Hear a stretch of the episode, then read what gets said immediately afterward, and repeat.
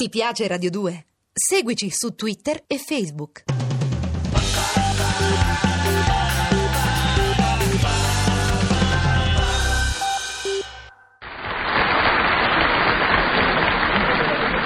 Miei carissimi amici e concittadini, dov'è? Dov'è l'audacia audacia e la temeraria temerarietà che caratterizzarono la gloriosa Roma Forza Roma, forza lupi, sono finiti i tempi cupi! Quella gloriosa Roma non intesa come compagine calcistica, bensì come culla della civiltà, faro del progresso e caput mundi, guardiamoci intorno. Che c'è intorno? Cosa c'è? Ma amici, intorno c'è il timoroso timore, l'acquiescente acquiescenza, la pusillanime pusillanimità di una generazione che obliò lo squillante motto audace sfortuna iuvat Virgilio, Eneide, libro decimo, verso 283,5. Audace sfortuna iuvat, che non significa, è vero, che il coraggio è premiato dall'onorevole fortuna, ma che è vero,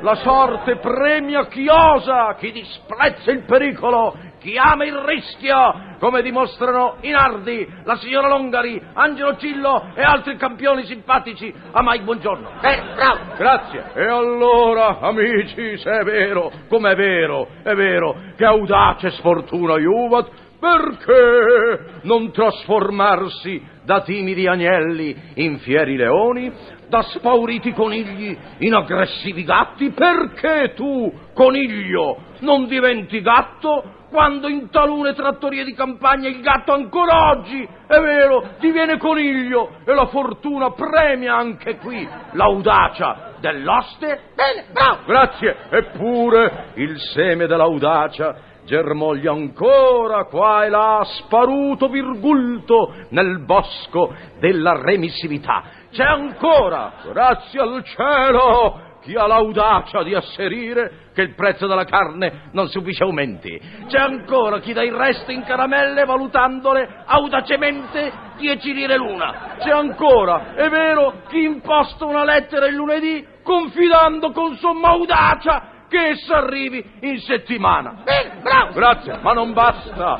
Se vogliamo riottenere il rispetto dei popoli, se anelliamo una più giusta distribuzione dei redditi, una più accurata tutela del paesaggio e una più efficace biodegradabilità dei detersivi, dobbiamo racchiudere i nostri pavidi animi nella corazza dell'audacia, e cioè nell'elmo di Scipio, nella botte di Attilio Regolo, nel letto di Procuste e nei bicchieri di Losmunda. In tutti questi posti? Sì, ma soprattutto nell'esametro di Virgilio, audace sfortuna iuvat, esametro che prosegue dicendo timidosque repellit e se il solito fazioso di poca fede titubasse incredulo dell'avvento di un tempo più sereno, a questo fazioso noi replicheremo col fatidico motto di Tertulliano serenum est, serenum erit, si serenum non erit, rasserenerabitur, e cioè sereno è, seren sarà, se non sarà seren si rasserenerà. In altri cuori!